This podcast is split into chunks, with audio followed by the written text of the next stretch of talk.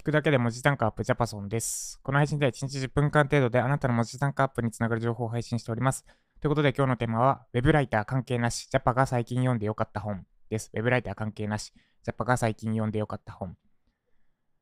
えーウェブライターの文字単価アップには、えー直接的にはつながりません。ただ、その日々の過ごし方だったり、あるいは考え方だったり、なんか学ぶ姿勢だったり、そういう日常生活レベルで役立つ、最近私が読んでよかった本についてお伝えします。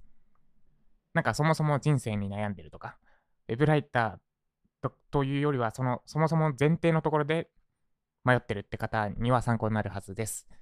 え3つだけお伝えします。まあ、私は多分2日に1冊ペースで本読んだり、2日に1冊は言い過ぎですかね。まあ、週に2冊ぐらいのペースで本は読んでます。Kindle で読んだり、あるいは Audible でながら聞きしたり、ながら聞きはしてないな。Audible で聞いたりしてます。で、そんな週に2、3冊だから、月に10冊以上読んでる私から、本当に最近読んでよ心に響いた。で、日常生活に生かせる学びがあった本を3冊だけピックアップしてお伝えします。えっ、と、ランキング形式でいきましょうか。まあ、や、やっぱ3つ一気にお伝えします。1、夢を叶えるぞ1。2、1%の努力。3、ブッダが教える愉快な生き方です。それぞれ概要欄にリンク貼っておきますので参照ください。で、1つ目、夢を叶えるぞ1です。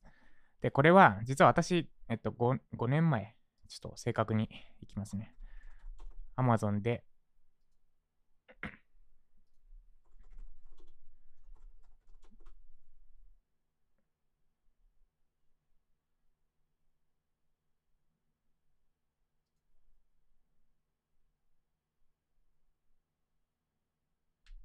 あれ？えっ、とですね、2019年とかかな ?3 年前とかか。あれ、この本言ってたのいつでしたっけ ?2002、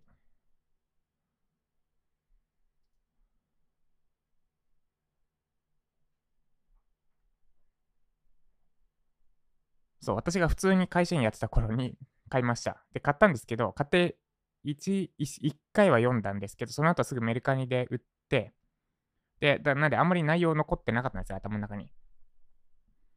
で、最近、 Audibleが、 Audibleっていう本を朗読してくれるサービスが読み放題に変わっ、聞き放題に変わって、で、夢を叶えるゾウもその聞き放題の対象だったんで、久しぶりに聞き直してみるかってことで、また聞きました、最近。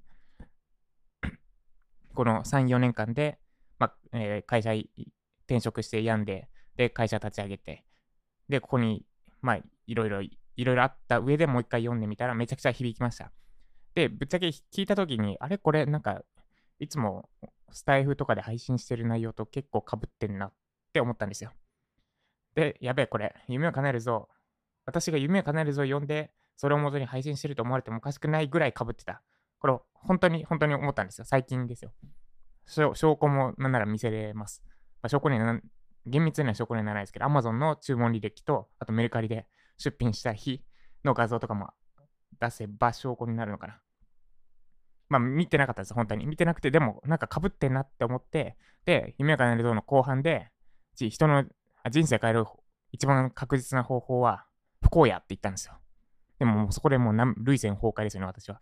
あ、なるほど、私は、まあ、会社病んで辞める、上司からパワハラまがいのこと食らって、や病んで、で、辞めるっていう不幸をもとに、多分、夢を叶えるぞ1で言ってるようなことに自分でたどり着いたんだなって思って、えー、類線崩壊はしてないけど、ちょっと涙ちょちょぎれそうになった、なりました。っていう風にめちゃくちゃなんか、詰まってます。で、多分、見ても薄っぺらいなって思う方もいるかもしれませんが、結局は多分、ここに書いてあること、その通りです。っていうのが、えーこれが1冊目です。夢を叶えるぞ1です。めちゃくちゃ本質詰まってる。あの、うんと、会社病んで辞めて、で、1年半体調不良に苦しんで、そこから復活を遂げて、まあ、会社立ち上げて月、えっ、と、今は10万、20万ぐらい、何もしなくても入ってくるぐらいにはなってきた。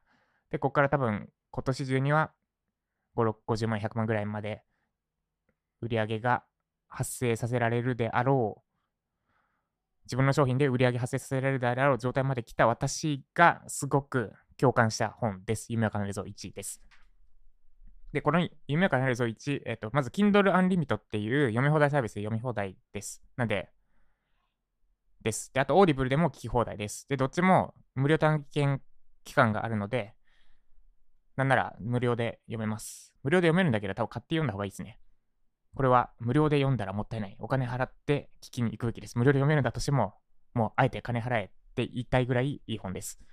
これが一つ目、夢をかなえるゾウ1です。で、二つ目、1%の努力です。これは2チャンネルで有名なひろゆきさんが書いた本です。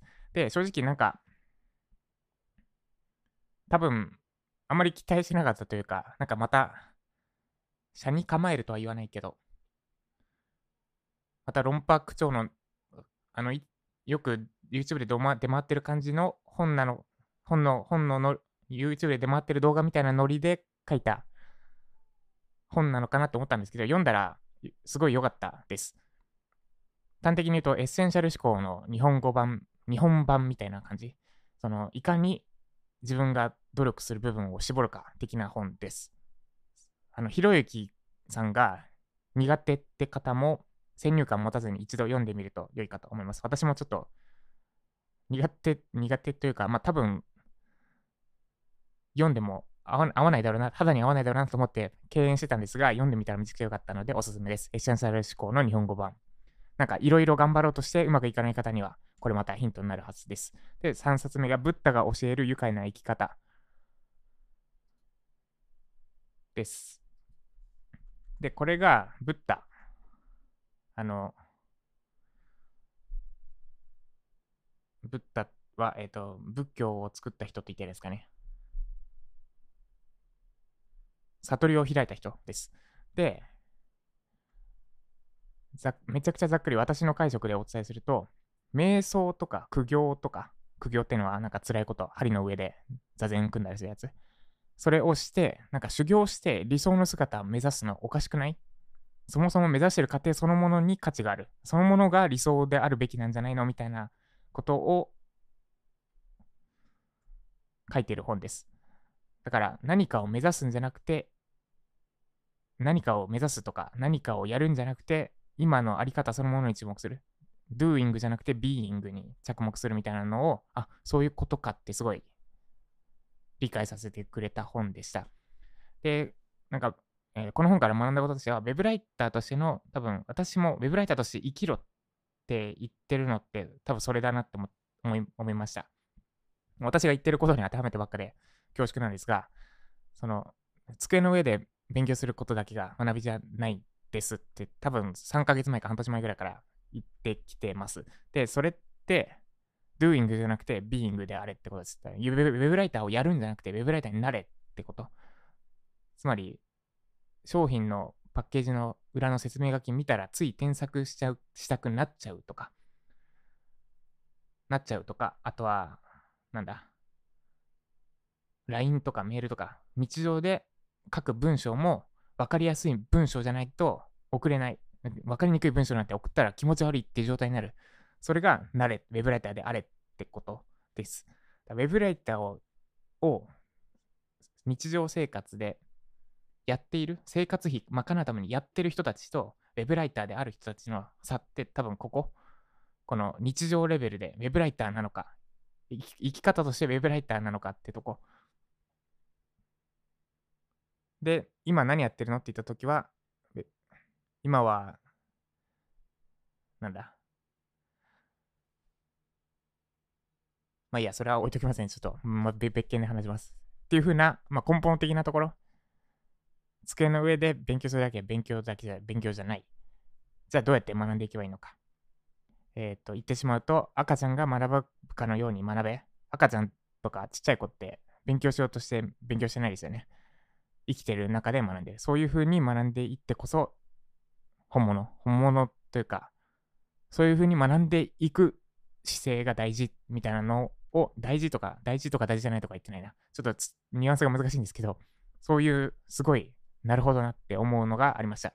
私もライジャパで教えるに、なんか、学び方、学ぶ姿勢、机の上で勉強するのが勉強じゃないっていうのの伝え方の幅が広がったし、私の中でも、あ、そうそう、そうだ、こういうことだわっていうのが広がった本でした。ブッダが教える愉快な生き方です。以上、ジャパが最近読んでよかった本でした。おさらいすると、夢を叶えるぞ1位です。これを読めば、不幸を味わわなくても人生変える方法がわかります。で、2冊目、1%の努力です。エッセンシャル思考の日本語版です。あれこれ頑張ってるけど成果出ないって方に読んでみてほしいです。で、3冊目、ブッダが教える愉快な生き方です。なんか、目指すゴールが、理想のゴールがなんかあって、で、今すっごいそのゴールに向かって頑張ってる、苦しんで頑張ってる方に読んでほしいです。まあ、つまり、今なんか悩んでる方は、この3冊読んでみたら、もしかしたら何か開けるかもしれません。ということで、以上、ジャパが最近読んでよかった本でした。この配信が参考になった方、いいねお願いします。まだフォローいただいてない方は、スタイフのアプリインストールしてフォローしてみてください。で、えっ、と、本読み慣れてない方は、夢を叶えるぞ1を、とりあえず Audible で聞いてみるのが良いかと思います。あの読み慣れてる方は、Kindle、電子書籍で売ってるので、えっ、と、読み放題サービスもあるんですが、もう金払って買っちゃっていいです。これ多分4週、5週ぐらい見た方がいいので。で、 Audible、一応概要欄に貼っておくので、本苦手な方はぜひこちらで聞いてみてください。以上。ということで今日は私は、ライジャパの収録を進めていきます。昨日、えっ、ー、と、ワークスブレイクダウンストラクチャーだっけな。WBS っていうエンジニア時代に使っていたスケジュール管理、タスク管理の表をライジャパでに落とし込ん、ライジャパを WBS に落とし込んで、やることを整理したんで、ちょっとやべえやべえ状態だったんですけど、だいぶ落ち着いたかなってことですね。今日はここまでやれば OK みたいなのが見えてきたので、えっ、ー、と、それに合わせて進めていきます。で、ちょっといろいろ手が止まっているものがいっぱいあるので、あの、SEO 記事の執筆とか、あとは、まあ、もろもろですね。止まってるのがあるので、それも随時やっていこうと思います。では今日も、まあ、いろいろ迷うけど、その迷いこそが、に価値があると信じて頑張っていきましょう。以上、ジャパソンでした。